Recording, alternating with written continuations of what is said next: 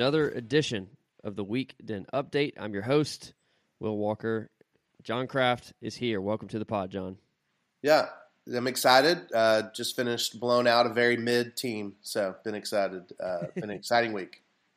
That's right. That's right. The Grizzlies, very average, a very average uh, basketball team. Very, very average. The Grizzlies right now are 43 and 27. They are tied for second in the conference. They are tied for sixth in the NBA. Offensive rating is at 113.9 per NBA.com. That's good for 16th uh, in the league. Defensive rating at 109.9, back to second in the league. Net rating at a 4.0, which is fourth overall in the league per cleaning the glass. Point differentials at a 5.2, which is good for third in the league. We are going to get into two huge games uh, that happened over the weekend. But before we do, we have to talk through a couple of news items. The first news item actually came out uh, about a week ago on March 14th, and it was that Diamond Sports Group officially, officially, officially filed for bankruptcy. We had talked at length about that in an episode a couple, maybe two to three weeks ago now about the implications there for and Diamond Sports Group. If you did not listen to those uh, those episodes, is the ownership group that owns Bally Sports, which the Grizzlies use as their local broadcast uh, partner right now. And one thing that I thought interesting, and I'll let you comment in a second on it, Craft. But one thing in all of this that I saw in an article that I read was that the the default payment, which was around 140 million dollars, which kind of triggered this whole thing, was all interest and that was one thing I was curious about early on was how much of it was lost revenue for these teams that aren't getting their fees paid to them versus interest. And what we found is that um, all of the league and team fees have been paid, and and that that those aren't necessarily at risk. It's the interest that they use to finance the eight billion dollar or ten billion dollar acquisition, eight billion dollars of which was financed through debt, and so um, that's kind of where we're sitting right now with that. We don't exactly know the path forward. We all we know is that we are set for the NBA through the end of the season, um, but we will be keeping tabs on that moving forward. Yeah, I think this will be probably one of those fun uh, stories to follow in the off season as we figure out the fall. I think one one kind of note is that I do think that uh, it's it's going to be interesting to see the big markets versus small markets here because I think most of the teams covered by Bally were small market teams, and I know the uh, listening to different you know sports media podcasts, sports media writers. Uh, I think the NBA uh, very much with the RSNs, regional sports networks, losing power, would love to stop the blackouts. I think, uh, which is very interesting. You know, it's one of those interesting things. But if there's no RSNs, you know, I think the, the, NBA would love for somebody to be able to get league pass, and then in regions like Nashville, East Tennessee, Mississippi, Alabama, you know, and obviously in Memphis as well, for people to be able to watch the Grizzlies while getting league pass. Um, but you know, obviously the large markets that aren't part of Bally. Um, that still have RSNs that make them a lot of money, like the Lakers, Warriors, Nets, Knicks. They're going to be um, kind of fighting against that. So it'll be interesting to see what all happens with that. But I think overall, I think it's looking more and more like uh, easier access to Grizzlies games uh, for people who do not have a cable uh, bundle. I think it looks like that's is going to be positive direction for the fans in that sense. On March 17th, Dillon Brooks was fined $35,000, and it was for pushing a cameraman on the sidelines in the game against the Miami Heat. Dillon, around midcourt, was going after a loose ball that was going out of bounds. He saved the ball and then appeared to give the a cameraman a shove, which sent the cameraman falling backwards. And the NBA did step in and fined Dillon. Dillon has since apologized, said he, he was planning to reach out directly to the cameraman. I did see a couple tweets from the Miami, any some Miami reporters about how that cameraman did in in, in fact get uh, slightly hurt. So uh, not a great situation, not a good look for Dillon. Um, he was fined, like we said, for it, and seems to be uh, apologetic. So, what did you think about that, Craft? Yeah, I just I remember seeing it on the broadcast and thinking it was weird, and then you know uh, Pete and Brevin didn't comment on it and so I didn't know what was going on. It was like, was that a fan? Was that a cameraman? It was hard to figure out, but um, you know, I don't know. Dillon's one of those people. Like I kind of thought it was felt weird. Like it, it felt like that. Not, I mean, totally different in the Gary Payton or the Don Mitchell, but this sense of that Donovan, that uh, Dillon was letting his frustration with the game uh, kind of make him just unaware of what's going on around him. And uh, so it seems, you know, I appreciate him saying being apologetic, but it still seems a little weird. He he acts like an accident. I don't know. Um, it's still kind of the mystery of Dillon, and who knows what's going on inside his head. But um, but I was really glad to see that he apologized about it because I know, like you were saying, I think a lot of Miami Heat reporters and other things were really pushing the the Dillon uh, negativity out there the last few days. So I'm glad he's at least apologized, and hopefully he can have a good conversation with the man he pushed. Since we last spoke, officially, we did have an emergency podcast about the um, the Ja comeback, but since we last had a weekend update, the Grizzlies have played four games. We are going to spend most of our time focusing on the the last two that happened over the weekend because those are definitely the most exciting and to me the most significant. Uh, but the Grizzlies did blow out the Mavericks uh, in their second game against them, sort of like a set that they played a home and home. They won 104 to 88, um, held the Mavericks to under 90. It was just a it was it was a an absolute blowout there. But then the, they turned around a couple days later in Miami um, and lost a very tough one where they just couldn't hit a thing. 138 to 119. The only time the Grizzlies are going to be playing in Miami this season. But then Grizzlies return, or excuse me, they did not return home yet. They went to San Antonio. Were down at tw- by 29 points at one point, and the Grizzlies came back, forced overtime, won 106 to 120. I would say it's in the running for the most exciting game of the year, even though it wasn't like an ideal um, situation that you would have wanted to be in to dig yourself out of. And then they turn around on Saturday, the next night at home, and defeated the Golden State Warriors, their rivals, 133 to 119. John, the way that I thought about these two games is I made a list, just like the 10 from inspiration from from the our Chris Vernon show here locally, uh, 10 things we liked from the weekend, to, or just 10 things in general from the weekend. But I'm going to let you start because you made a similar list. Where do we need to start with these these games? Yeah, so I mean, oh man, where do I want to start?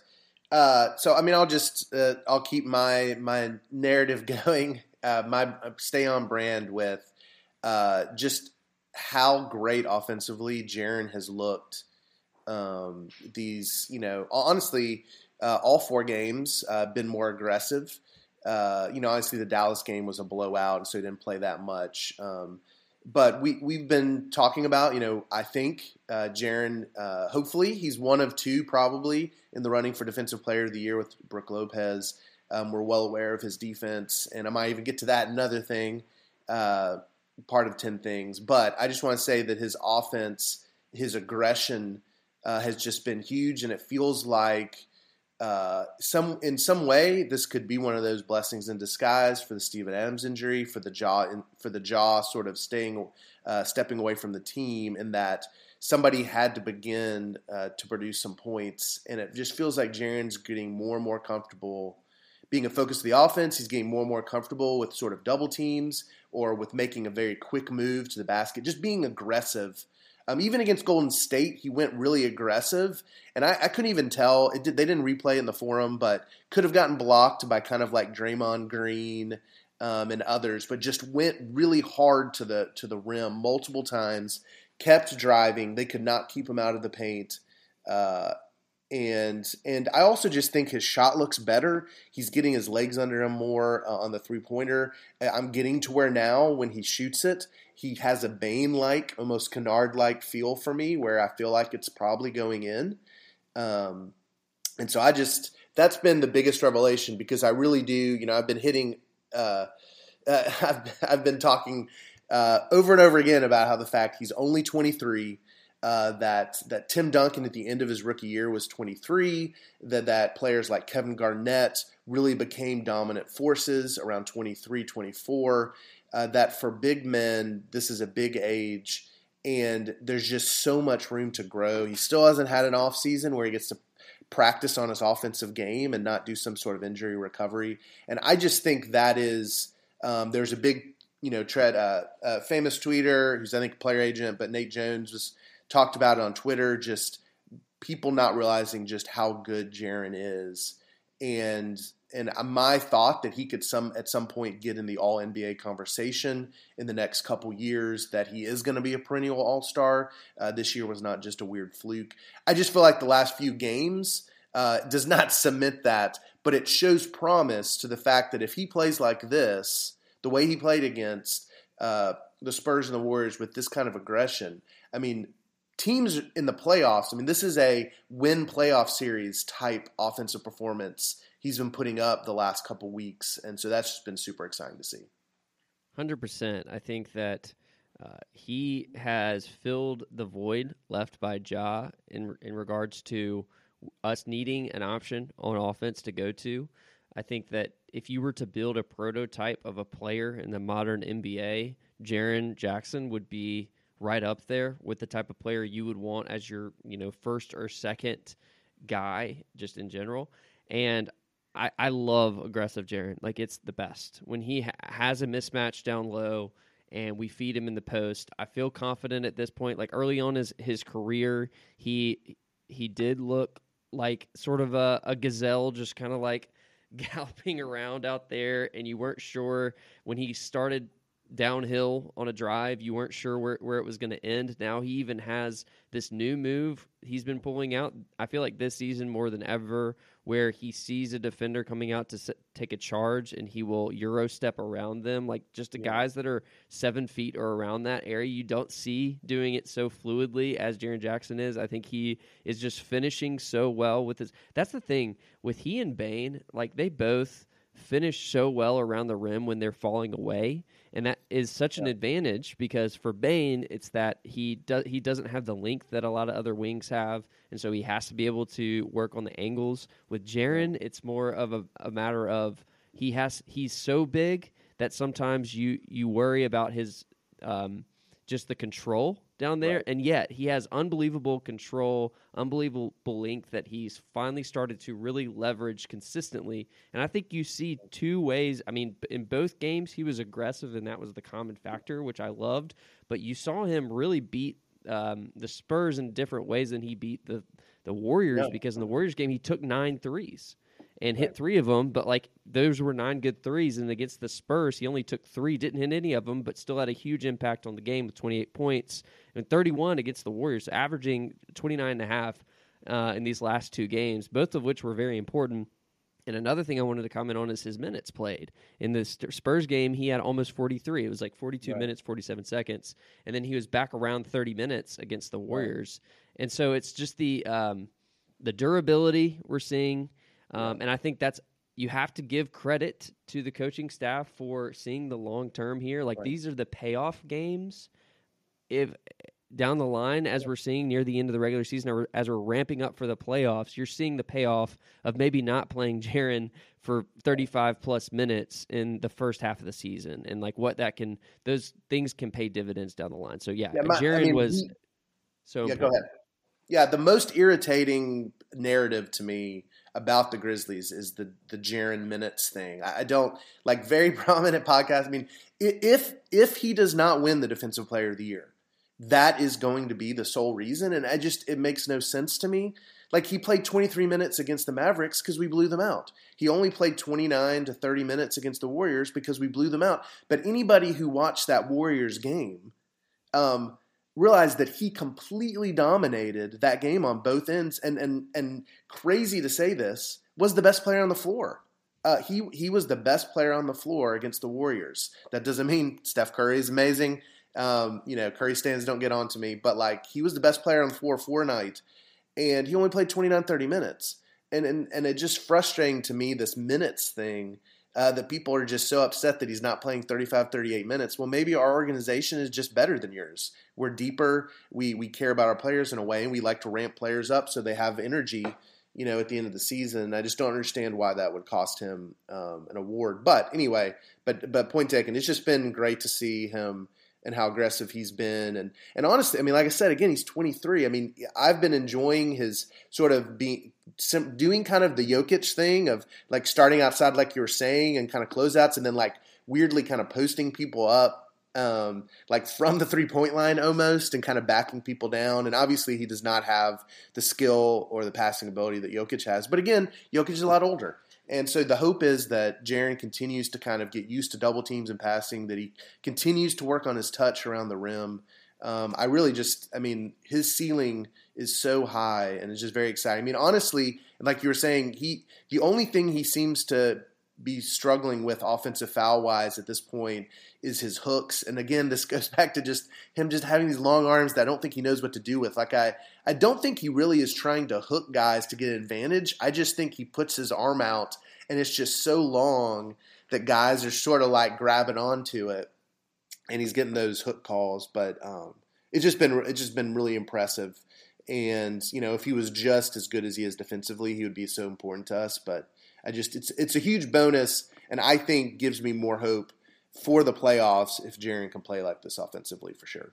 And by the way, the hook being one of the easiest calls for officials to just see because it's like right, right in front of them. And and offensive players are now, excuse me, defensive players are now trained to where they when they feel that arm, you know, make it make it as evident as possible. Um, and then, oh, by the way, Jaren getting four blocks in each of the games, so it's like yes. doing it on both ends and you really see the impact on the offensive end though when he's when he has it going. Okay, so that Jaren was right up at near the top of my list, uh, actually number two, but number one, I mean, Dillon Brooks is is making a comeback. I would say uh, with Grizzlies fans, I think that there we did hit a low point early in the season with that Cavs game when him with him getting thrown out um, the comments by Donovan Mitchell, sort of the framing of him, and then you combine that with the Draymond Green podcast. But since then, like Dillon coming out and um, defeating the Warriors twice in a, since that podcast came out was huge. Mm-hmm. Um, the way that he held Curry in the second game, which I thought was probably if not his uh, best performance, one of the best performances of the season for him. Like Curry shot five for 15, only had 16 points, and was a minus 10 overall uh, in the game.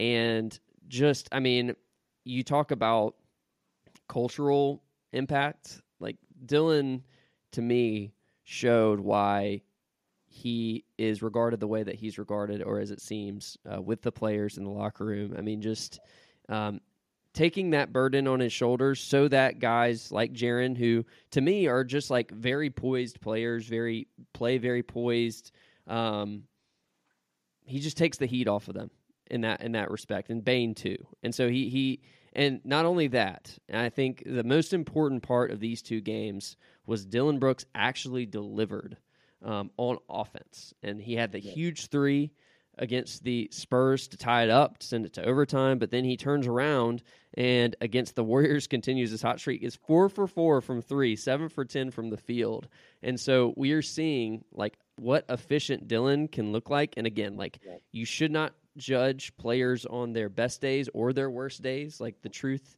um, is without those outlier performances, but it does seem as if Dillon is a guy who steps up in moments when you need him and at least as it seems right now, I mean, this is the thing. Like when everybody starts to come back to Dillon, sometimes like he has a tendency to just turn around and do something stupid, and we're all like, "Why did right. we get baited into this again?" So I'm guarding, I'm guarding my heart right now, Craft. But I right. have to give credit where credit's due. And Dillon was, I mean, if if Jaren had the best counting stats uh, over the weekend, I think Dillon had like maybe you would vote him as like most valuable, if you will. Yeah. Yeah, no, I, I agree. I think the the culture stuff, like you said, was huge, and you know we've been we've been wondering uh, because uh, you know I you know obviously like you're saying low point at that at Cleveland's game, getting booed at home, um, which I think fortunately I think that since the trade deadline that has passed, uh, haven't in home games haven't really felt that way um, from people uh, from the fans, which I don't like us booing players at home. Uh, but but I'm I'm I'm pleased that there seems to be this regression because he couldn't have been that. He's not that terrible offensively that he's been um, basically in January and February, and so it's good to see. And this might be you know a you know a regression to me in the sense that now he's he's being much better than he is average. But of course, I think we just need average Dillon um, to be an elite team. So it's been really good. And and I think and I remember you know this was like preseason, uh, going way back um, on one of our podcasts, and you were talking about liking to see him drive more. And I think the Warriors game, um, and honestly, I mean, Spurs, I think is a perfect uh, example of this. That I think when Dillon starts out driving or making sure that his pull ups are in the paint, I just think he's way uh, more effective, and I think that gives him confidence when it comes to his three pointers.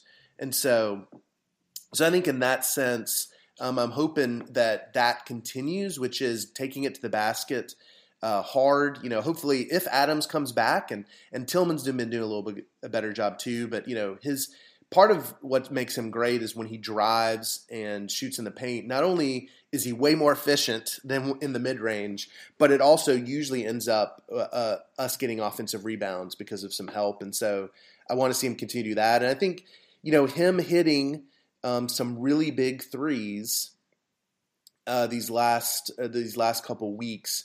I feel like has given him really co- big confidence in his shot and I hope that continues because it do, he he doesn't mind taking the big three, um, and the fact the last couple have gone in, especially obviously uh, hit two huge ones in the Spurs, uh, both to send it into overtime and in overtime, and and it felt like that confidence definitely carried over into the Warriors game, and so hopefully that that'll continue and he can take that in. Uh, to the playoffs because we don't need an amazing Dillon in the playoffs. We just need average Dillon, uh, and then maybe in a seven game series, one or two above average Dillon games um, to maybe pull off that win in the road we need or something like that. So, but that was it's been very encouraging to feel like Dillon is not taking anything away. Yes, agreed. And just to put a finer point on it, when you look up Dillon's location field goal percentage so far this season, um, breaking it out into which cleaning the glass does this is just great. The the uh, they have non corner three, corner three, all mid range, long mid range, short mid range, and rim. He is only above average league wide or in his position league wide in one single category, and that is the short mid range, where he's shooting 41%. He's in the 51st percentile, so barely above average there. But short mid range is defined as shots outside of four feet, but inside about 14 feet, which is the free throw line distance. And if you look, I mean, just the eye test tells me the one shot that I'm actually comfortable with Dillon is in when he's actually dribbling across around that three point line and then has his like elbow fadeaway that he does. I don't love he's fading away, but he seems to hit more of those shots than not. Right. Out of any other shots that he takes. So I'm actually okay with that. And to me, what that shows is he is being aggressive. He's not settling from the outside, but he's responding to maybe the defense collapsing when he does start his drive and is just pulling up. And he is, I mean, he's six, seven. And so, like, he's able to rise up and and take those shots over um, defenders, especially when they get switched onto him in the offense, just yeah. the flow of the offense. And I think that's the main thing with Dillon is we just want him to be in the flow of the offense. Like if he can, um, you know, he's not exactly the most reliable three point shooter, but if they're open, he's showing that right. there are games that he can make them and in clutch moments too. So I mean, do I want Dillon uh, being the guy to take the uh, clutch shots at the end of games moving forward? No. Am I glad that he hit a couple uh, against the Spurs because we needed them? Absolutely. And I think that does a lot for his confidence. Um, okay, so moving to maybe number three. Um, I, I, I wrote down halftime speeches because we we don't know exactly what was said, but Tyus Jones did when he talked with uh, Rob Fischer after the game. I sent this tweet to our thread, but um, when he was asked about I, I don't know the exact question, but he said uh, basically like, "How did you guys win? How did you guys pull this out?" He says, "You got to love it, fight, belief, honest conversations at halftime. There were some honest convos that I don't think would have taken place earlier in the year, and that is growth. We realize that it's not personal, but we have goals as a team." And we weren't playing up to our standard by any means in the first half. And that's about the Spurs game. And I love that. I love that th- these guys now understand that um, they're not just going to be able to um, to rally without a guy like Ja, unless they have some sort of um, like you said, honest conversations at halftime, which I, I love. This shows the growth of a team.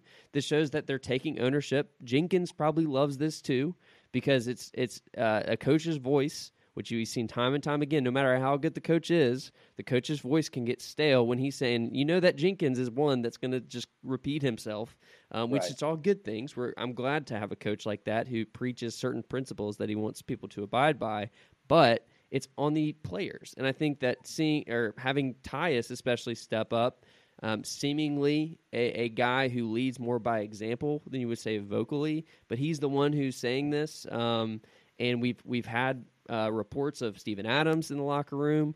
Uh, too stepping up, but I just think that this shows a team that's starting to mature, starting to understand that um, that honesty is the best policy, and holding each other accountable is really important. And so that I was I was very encouraged that that was the message that we got after the game. The biggest tournament in college basketball is underway, and the action is just getting started on DraftKings Sportsbook, one of America's top-rated sportsbook apps. Right now, new customers can bet just $5 on any pregame moneyline bet and score $150 in bonus bets if your team wins. Plus, combine multiple bets for a shot at an even bigger payout. DraftKings will be featuring parlays and odds boosts all tournament long, so be sure to check the DraftKings Sportsbook app every day to see what they have in store. Download the DraftKings Sportsbook app now and sign up with code TBPN. Right now, new customers can bet $5 on any pregame moneyline bet and get $150 in bonus bets if your team wins.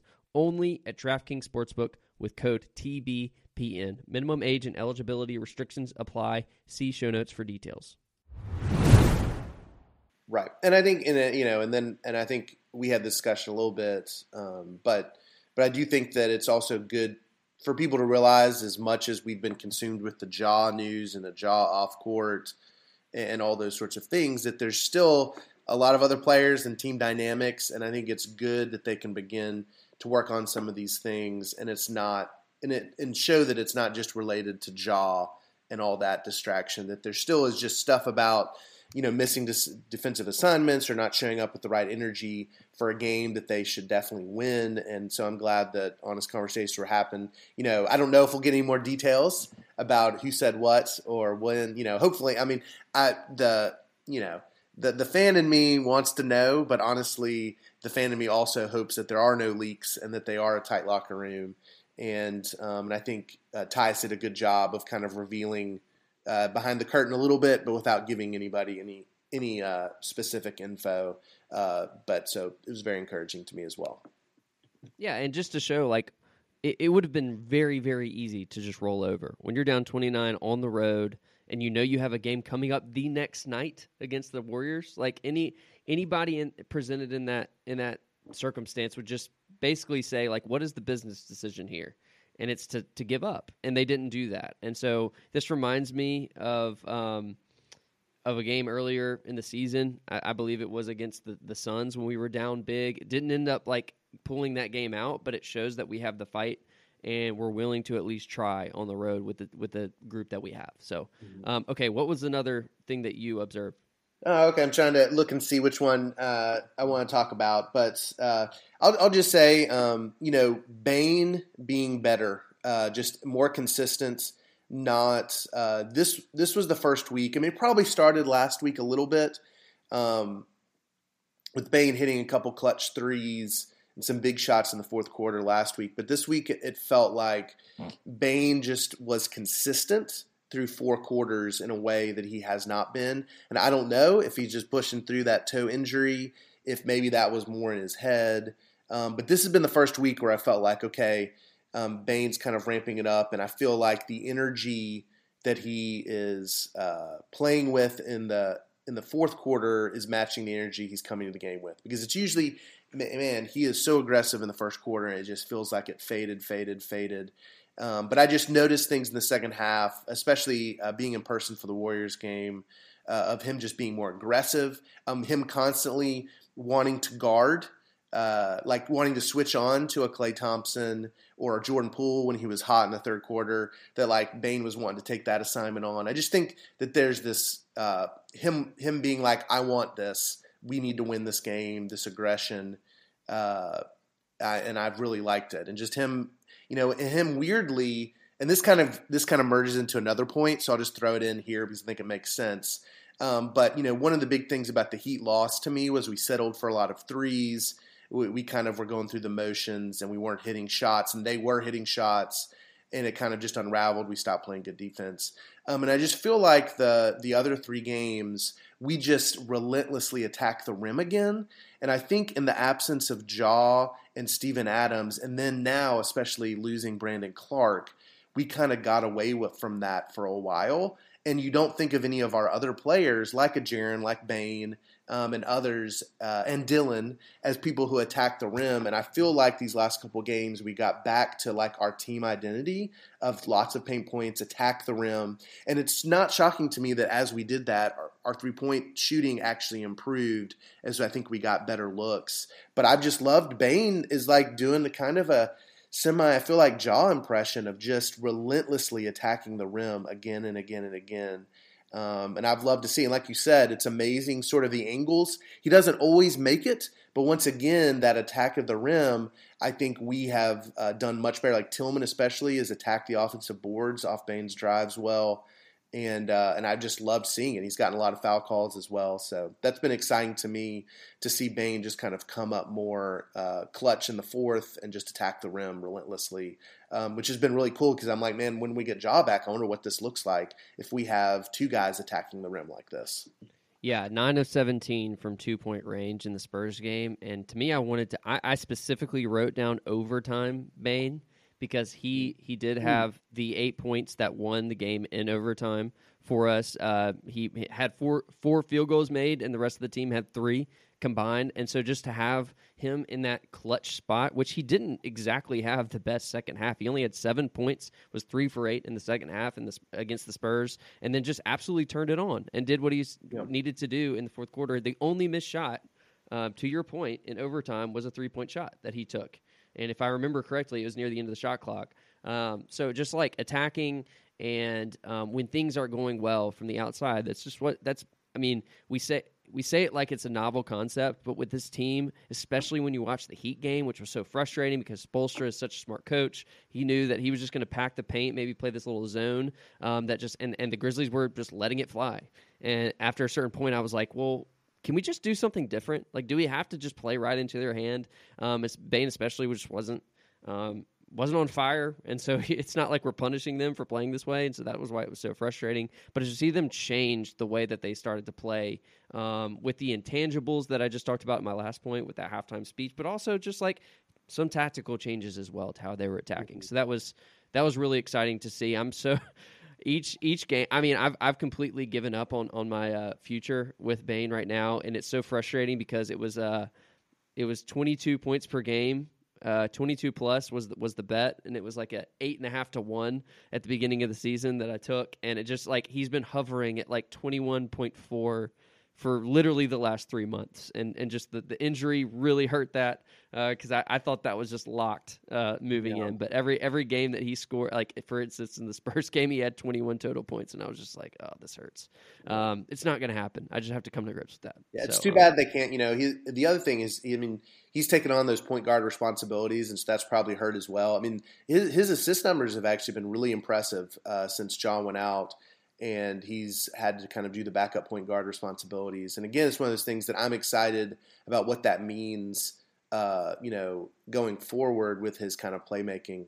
Uh, but that definitely has hurt. Your your 22 points. He's he's making plays for others more than for himself.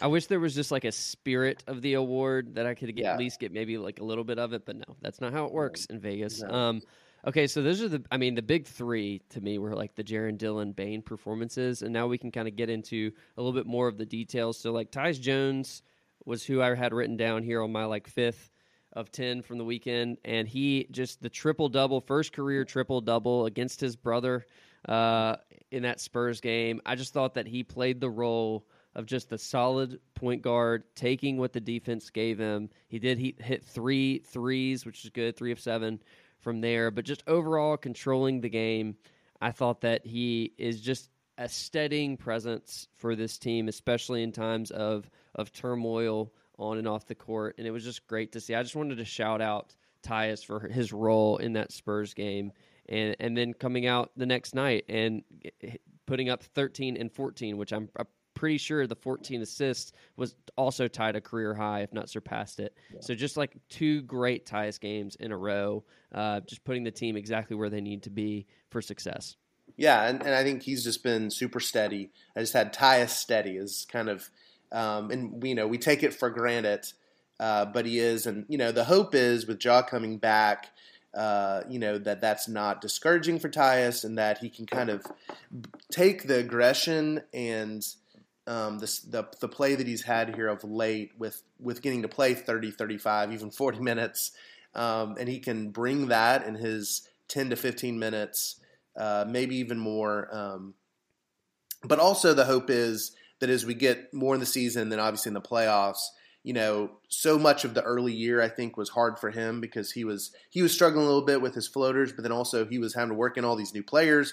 We were playing all these young guys, and then the playoffs, he's going to be getting those backup minutes with Jaren and Bane on the floor with some other guys, um, and so hopefully he can continue that production and almost feel like because we're going to be playing all our best players more that that he's not having to kind of carry some young guys, but actually uh, be able to, you know, basically do what he's doing now, but just, you know, in less minutes. All right, what do you have next? So, uh, you know, I mean, I think it's it's pretty. Uh, uh, it's kind of the story that the fan base has taken hold of, but the the play of David Roddy has been very exciting. Um, we've been looking for that one bench guy, the, the the X factor who might be able to come in and change a game. Um, he's one of two. To you know, and you might get to the other one. But uh, but for me, David Roddy has it's been uh, it's been nice. It's kind of like a weird parallel to the way we felt about Ziaire last year. That around this time last year, Ziaire started to pop. He started to have some games where he hit multiple threes, made some plays. You know, the big difference is you know for Ziaire, it's kind of these above the rim. Um, you know, rim running dunks and fast break points. But for Roddy, it's more about physicality and kind of, you know, rolling through people. Um, and, uh, but, you know, the big thing has been his shot's been hitting. And, you know, uh, you know, weirdly, Aldama's kind of been not hitting as much at the same time. Uh, the good thing is, of those two guys in the playoff series, we just need one of them uh, to play well. And, and, the good thing is that Jenkins will, you know, that'll be him trying to figure out who's playing well.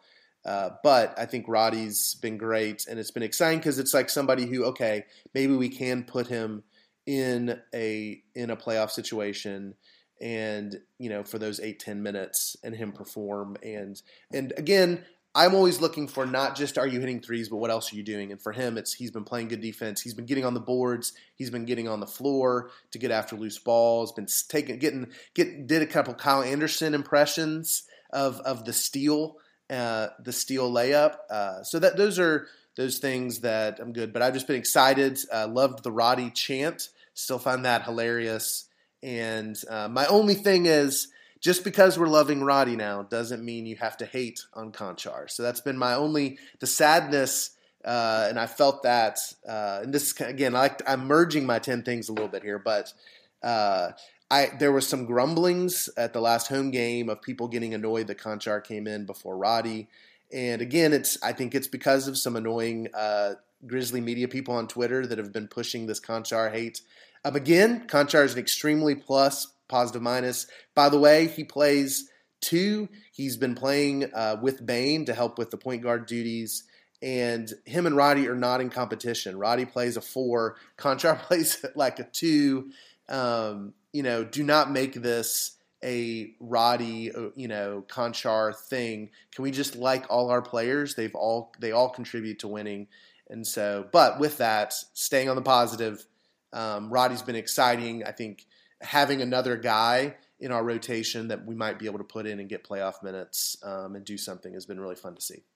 Also, not that we won't call out Jenkins when he makes mistakes, like in the most pivotal moments yeah. of the playoffs, but I do think that you're going to see a lot of this equal out in the in the play. Yeah. Like, I don't think that he's going to stick to his um, structure, if you will, for the regular season right. when it comes playoff time. We saw that. I mean, we're seeing it right now. Actually, I mean, everybody's yeah. forgetting about Ziaire Williams, but how much, how much do you have to be confident uh, and, and secure in where you are? To take out a guy who was a top 10 pick just two seasons ago and is now not even in the rotation, is on the G League for the past weekend. Like, you really do. I mean, it, everybody, mm. I would say, it, everybody who's worried about their job would need to make sure that this guy is featured and we give him every opportunity to either succeed or fail. But they've yeah. pulled the plug at this yeah. point, and I'm not sure we're going to see Ziaire in the playoffs. Like I really am. That's a big question to me, and so I don't. I don't enjoy the he can't adapt conversation right. because they've adapted. And again, we will be the first to to critique if it's not that way in the playoffs. But that's just one point I wanted to make. And I think you might have been alluding to this player because he was next on my list, but Luke Kennard. Is that who you're talking about? Yep. So yeah. Luke Kennard to me has shown in the last couple of games that not only is he uh, exactly what we thought he could be from three, but he's actually contributing in a lot of other ways. And I just point to the second half of the Spurs game and overtime. By the way, he was in the closing lineup in both of those situations. And I think you have this really great versatility uh, lineup wise when you have Tyus, Bane, Dillon, and Jaren. You know those four guys are going to close for you, but depending on the matchup, we have a guy like Santi who can come in if we want to play big. He Santi can also shoot. Obviously, he's cold right now, but he can um, on average. But then you also have Luke Kennard if you want to go small, and that we know that guy can can shoot. And then you have Roddy, who if, if Roddy's hot, he can play either the four or the two. Like there's there's just this yeah. great versatility between Kennard, Aldama, and Roddy that you're seeing in the past few games. And we found something, I think, in this rotation. But right. Kennard had the hot hand. He's four for five in the second half uh, against the Spurs. Hit that really big three um, to get it within three uh, against the Spurs down the stretch. And then again, he follows it up in the Warriors game. Had four rebounds, five assists, um, 14 points over the course of the game. Was four for eight from three, and just it's been a, it's been a pleasure getting to see Kennard as somebody we know that when he comes in and he has any sort of opening, he's a guy that you know it's going to go in when he puts it up. So that's he. I just want to give him a shout out. Yeah, and I loved the Warriors game one. His paint, getting paint points, had a little pull up in the, in the paints, which is always good to see. But my favorite my favorite thing it was going around Twitter a little bit uh, was was at one point um, in the first half uh, we he he kind of had a run out and they threw it ahead to him and he had the ball and there was five warriors on defense and he was the only grizzly on that side of the court and he totally let it fly and hit it. And and to me i i was encouraged by that. I mean i don't know. Obviously if he'd missed i'd have been annoyed that he just shot a three on one on five.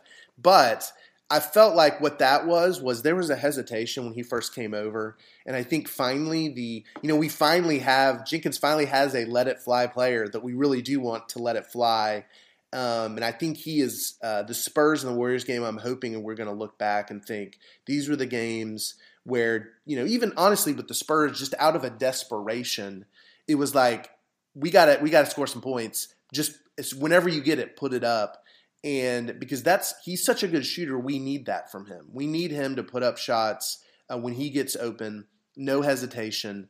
Um, you know, we're going to be fine if some of those are misses. I think he had a very different uh, role for the Clippers. I think there was more of a you need to be wide open when you shoot it, and and we're much more look. You know, if you get if it's a swing swing and you get it, we need you to put that up.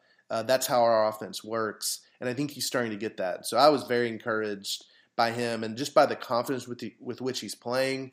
And like you said, he's going to be somebody who there are going to be matchups, and you know, like the Warriors were hunting him big time. I mean, he he was definitely struggling um, when Poole or Klay or, Steph saw him. They were going at him pretty good. But if he's hitting on the other side, it's worth it. You know, it's worth getting out there, and, if, and he's trying hard. I think we st- I still see him at times and I think there is some obviously just he's not a defensive liability a little bit, but also as we've seen every year, our defense starts off slow and ramps up because I think we have a lot of very set defensive principles that we run. And I think each game he's going to get better at understanding what we're doing defensively and the fact that he has a guy like Jaren behind him and to trust that. And so I'm hoping he's going to get better and better team defense wise um, he's always going to be a struggle, and that's going to be one of those things where there's we're going to have a playoff series where Kennard might not play that much, but then we're going to have a playoff series where he might play a ton. and that's kind of what you're talking about with the Roddy, Kennard, Aldama. Like this is going to be where Jenkins' coaching is tested and stuff, and and people just need to be aware. We don't need to be anti any of our players or anti Jenkins rotations. We just need to realize. Uh, you know, part of a playoff series is figuring out, you know, what matchups work well. And obviously, for the Warriors and the Spurs, Kennard in the lineup playing heavy minutes were, were huge you know, because those were teams that don't punish us in the same way, you know, that that maybe other teams will. All right, I have a take for you, Craft, and okay. there's something that I really don't don't love in in sports media, and it's the you see a super small sample and then you make a proclamation about said sample like it applies to everything. But and this is going to sound like I'm you know buying the stock at its peak, but I'm willing and I'm ready to make the take that the Grizzlies have officially won the the Anthony Melton trade as a result of the performances of David Roddy and Luke Kennard. Because if you remember, what they got in return for Melton last offseason was the draft pick that became David Roddy and then Danny Green, who we've now flipped for Luke Kennard in that trade. And I'm saying right now today, go, both regular season and playoffs, I would rather have both Luke Kennard and David Roddy than one DeAnthony Melton and I think that you see the uh, the skill that we wanted Melton to progress with his three point shooting. You're seeing an elite three point shooter with Luke Kennard, and then all the little stuff, the Mister Do Something stuff that Melton brought to the table, we're seeing with David with David Roddy. Um, so the Kennard shooting uh, has replaced Melton shooting, and then the Dave, the little stuff has been replaced by David Roddy. And I just think that, um, especially given that there are two of those guys versus just one of Melton. And so that automatically spreads out the risk of whether one of them's not playing well, maybe the other is. But when they are both firing on all cylinders and doing what they do best, I think it's way more than Melton uh, could have given us. And there's also the positional versatility as well that both that especially Roddy brings, but you also have that with Kennard. So I'm ready to proclaim the Melton trade has been officially won by the Memphis Grizzlies. What do you think about that? I, I like the take. I don't know if I'm uh, 100% there, but I'm getting there. I mean, I, I tend to trust our front office, so I tend to always think, um, you know, even when we don't win trades, you know, the, a couple things now that looks a little iffy, I still kind of understand the reasoning. Um, but I agree in the sense that, you know, and, and, it's still not because, you know, next year, Kennard will be this uh, expiring contract uh, in, on a good value that you need to try to make some trades. And so I think it'll be an ongoing to see. But yeah, I mean, I if if we get this David Roddy um, for four years on a rookie contract, uh, you know that is unbelievable value, and and I think he's been good for the 76ers, but he's kind of done his role. You know, um, you know, you find out on Twitter from people whenever he pops and has a big game. But I, I agree with you, and and obviously my hot take from the beginning of the year has been proven correct that uh, our defense has not suffered and our turnover percentage and fast breaks are still basically where they were last year. Um, and so the loss of De'Anthony Melton and, and Kyle Anderson uh, as well have not affected those things. And, you know, and, and so, and, and I would say that I trust Kennard, um, yet see both Roddy, but I trust Kennard more in a playoff situation and clutch situations um, with shooting, uh, you know, that he's, and he's a guy that we can like, might not play the whole second half, but then we can put him in uh, at the at end of game sets, and he's going to have to be guarded and accounted for. And I just think like when you're trying to get Ja a last minute basket, and hey, we have we have Kennard sitting over there in the corner. I mean, that's that's immediately a guy who is not leaving. Um, and so, and that is just something they would, you know, Melton will, would get left. And yeah, so, and I think the contract piece is a really important part of this too. Because am I saying that uh, I'm confident Kennard and Roddy are going to give you exactly what you need in the playoffs. No, I mean we haven't seen either of them in the Grizzlies system in the playoffs yet, and they could underperform. But my counter to that would be, well, what what were you getting from Melton? You were getting an underperforming guy in the playoffs, and so the, rolling that forward to get a guy on a rookie contract in Roddy, and then also have an extra year to figure out what you want to do with the Kennard, on the Kennard side, which you might want to keep him. You might want to keep him and extend him and and right. keep him Grizzly for a while. So I, I, just think that the optionality that they have moving forward, combined with the fact that these two guys are performing better than I thought that Melton has by himself, um, right. yeah, that's why that's why I kind of have that opinion. Um, okay, so I have three more on my list, and these are more kind of cleanup. So I'm just going to go through them really quickly, and then I'll let you finish out the list. We can do our Yeah. 10 game predictions for the end of the season, and uh, and then we'll sign off. So three Yeah. things: Xavier Tillman has just been as much of a constant as you could have asked for him to be in the last, especially like last ten games. And I thought he showed that even more in the in the Spurs and the Warriors game. I just wanted to continue to give him his flowers in that respect because I mean, just unbelievable for professionalism to start the season and then to come in and be a guy that you can actually rely on to play start to, to play center minutes. Um, and he's playing up to to the size uh, matchups that he's had to deal with, and is just finishing around the rim a lot better too. That's been his biggest kryptonite is is just finishing around the rim. Uh, so I, I've been impressed by him with that. Uh, two more, Kenny Lofton. We actually saw some No. real minutes in the Spurs game in the second quarter from Kenny Lofton, and he was actually plus in those minutes. So I wanted to give a shout out. Um, I'm definitely part of, of the club KLUB with him, and was impressed uh, by his minutes. Plus five, like I said, four for six from the field. So he still got he got up six shots in that amount of time that he was in 13 minutes. So shout out to him. Last thing, Klay Thompson continues to be the worst. Went luckily, finally, we're getting some backlash online uh, to Yeah. the Warriors, and then Klay Thompson just counting his rings on the bench as the Grizzlies were blowing out the Warriors in the fourth quarter, and uh, just I mean, it's kind of it's kind of sad that this is what it's devolved to with Klay Thompson, but he really is the worst Warrior. He's just somebody that I have have grown to absolutely despise from the playoff series last year and even the regular season last year. The way that he uh, just, I mean, there's there's nothing worse than just past performance being the only thing you can point to in like a current setting, and that being something that.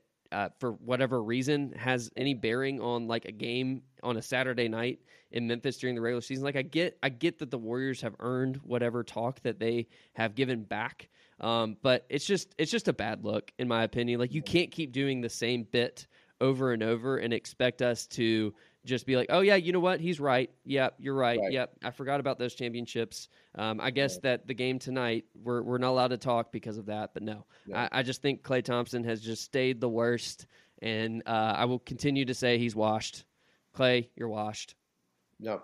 So Well, I mean, up my list. What, what about No? I mean I, I I I have a lot of hot warrior takes. I'm trying to I'm trying to hold back on them in case we end up meeting them in, in the playoffs. But right now, I'm wondering if they're going to make the playoffs. Honestly, um, you know they they really have uh, destroyed their bench. Um, it really is different when you look at who what their bench was last year compared to this year.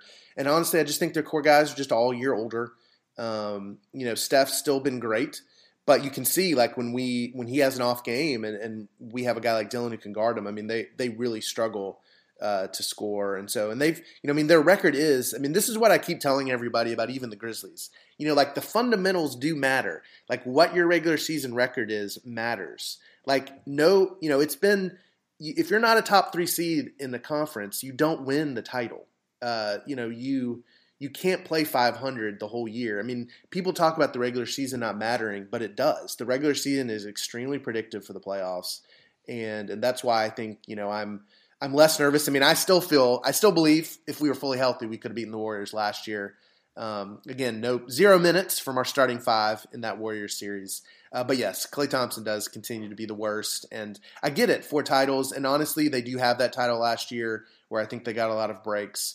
Uh, but they're but they're looking like a team that might be missing the playoffs three of the last four years, um, and so that's part of the narrative too. Not just the one title, but the three or four years um, where they've really um, underwhelmed extremely. So, Oh, uh, by the I way, Klay Thompson minus thirty uh, in the game on Saturday Yes. night, six for Yeah, like- seventeen. so last note there. Um, and for somebody, you know, and he talked a lot of trash uh, on that Christmas game, and and uh, you know we've shown it. I've I've loved all the Warriors fans who thought who basically were like, we have the Grizzlies number after them barely, you know, us being up by ten and then blowing that game uh, there the second time we play them there, and then we've just absolutely destroyed them. I mean, like almost no doubters. I mean, that was that was actually one of my last things was that I felt like the last couple games felt very Spursy to me. The old Spurs uh, like when in the professional win, but this, but just this sense of uh, weirdly because without Ja and without Brandon, and even a little bit without Steven, we just we don't have that athletic above the rim pop that we do. And so it's just been interesting to be like, no, we've just been killing uh, these teams with just uh, efficient, um, you know, uh, efficient playmaking. And it just reminds me of those old Spurs teams that never that weren't necessarily flashy, but you just looked up and Tim Duncan had the, had these unbelievable stat lines similar to what Jaren's been doing um, and they just always made the right pass, the right plays, um, just killed you. And it's just like like that Warriors game was one of those where the Warriors made two or three runs where they cut it to like four, five, six, uh, and then Jenkins would get a timeout, we'd come back out, we'd go on like an 8-0 run, and that was like classic Spurs to me. Uh, all those Grizzlies years where uh, we would get it close, Pop would call timeout, and they'd come out and do a run on us, and and that's been encouraging for me to see um, even without sort of our like flashy dunking players out there, uh, that we've kind of kept up that efficiency. And so that's been very exciting. And just, and you know, and I've been saying it. I mean, uh, it's weird because it's been a weird season. Um, and we're getting, and this is my transition into our preview for the next 10 and predictions. But like, we're still really good. We're second in the Western Conference. Uh, you know, you, you do the normal stats. I like the cleaning the glass, which has us number 10 in offense and number one in defense. Um, and and so even with yours with number two in defense, you know, and an average offense, like we're we're a really good team. We have a great net rating, and despite all of the craziness, not getting our starting five to play together very much, we have a good record. We're competing. Weirdly, we're kind of coming back into the one seed, honestly, but we're competing for a two seed.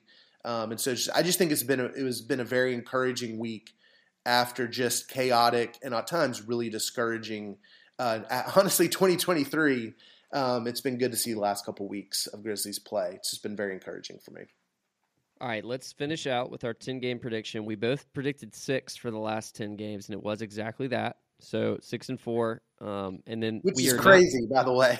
yeah, it was we a weird six, six, and four with all the chaos. This the second of those ten games was the Denver game, uh, where we lost Brandon Clarke and then lost Ja to a you know when he went viral with the club. So it's it's been a crazy last ten games.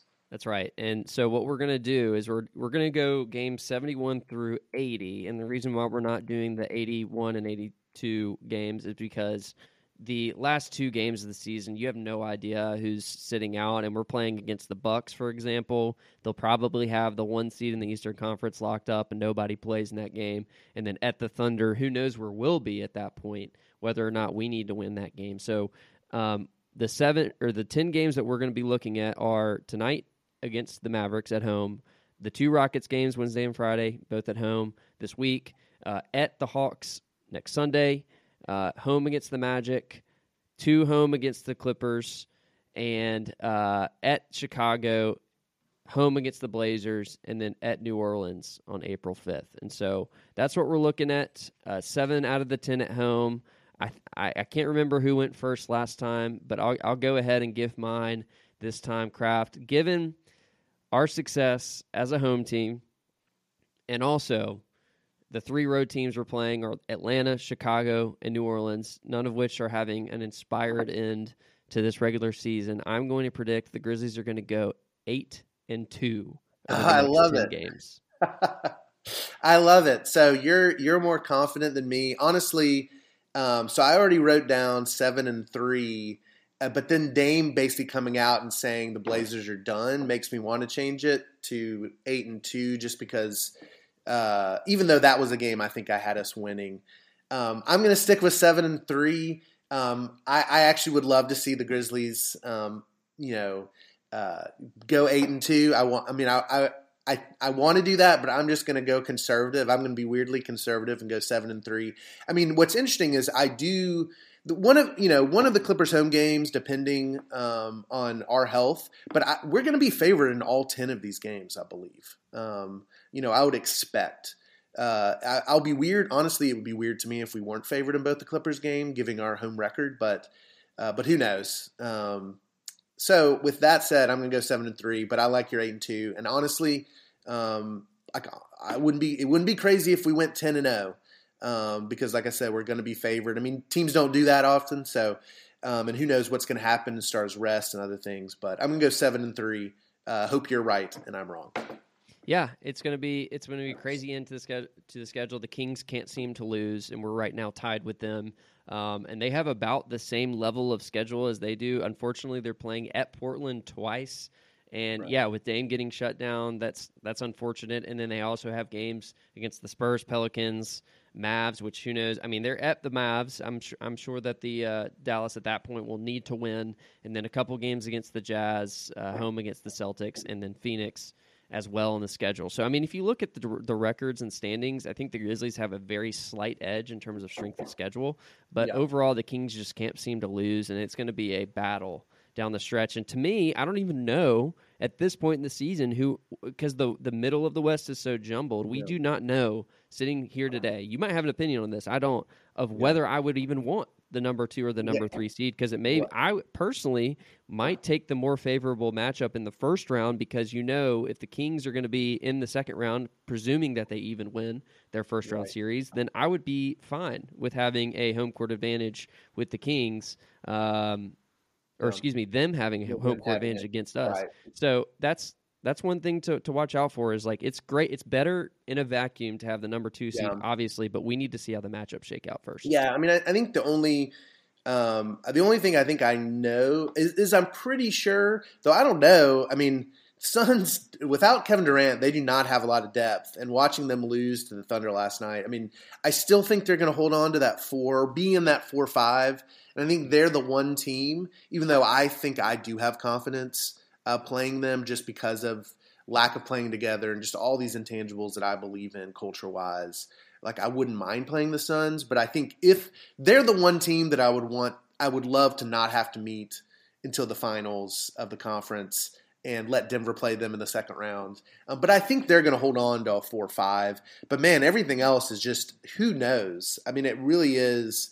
I have no idea what we're looking at, and so I don't know. I mean, if we look up and it's like, um, and it's like the Thunder grabbed the sixth seed um, you know, dropping to the three, is that worth it? I don't know. Maybe, maybe it is. Uh, I think I personally, just with how amazing we are at home, I think I'd love to just secure the two seed and know that we have home court advantage against the Kings.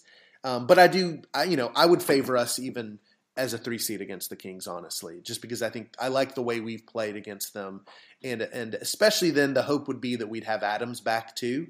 Um, if I knew we had Adams. Uh, in 90% healthy, I totally would favor us against the Kings because I just think he dominates Sabonis. But we'll see. Um, but I just think at this point, it sounds like uh, health and playing well is what the Grizzlies are prioritizing above uh, above a matchup, and then even above chasing after the two.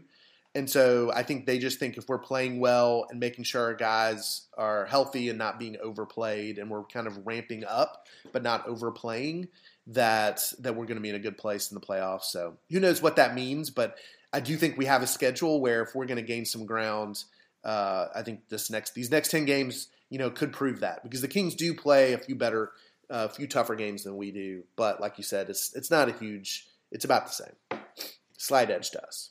and next time we talk presumably we'll have Ja Morant back on the floor and so Yeah. we'll see how he slides into the rotation and um, whether or not that is a clean fit Right. uh, that's based that's, on how that's probably why I seven and three instead of eight and two. Is I, I'm just wondering if that will there, there'll be some awkwardness there. Um, but we're ready to have Ja back overall because it does increase uh, our clutch numbers for sure to have a guy like that you can go to. And obviously, um, with everything that's been going on with him, I'm very excited to see him back on the basketball court. Um, and hopefully, he can lock in as well for the playoffs. Well, this has been another fun episode. I'm glad we got to recap two of the most exciting games of the season. And we are in the last stretch of, of this regular season with playoffs coming up less than a month. Uh, we will talk to you very soon. I'm not exactly sure when, but we will be back with you soon to recap games from this week, preview ahead, and see where the Grizzlies are in this jumbled Western Conference. So for Craft, I'm Will. Thanks for joining us.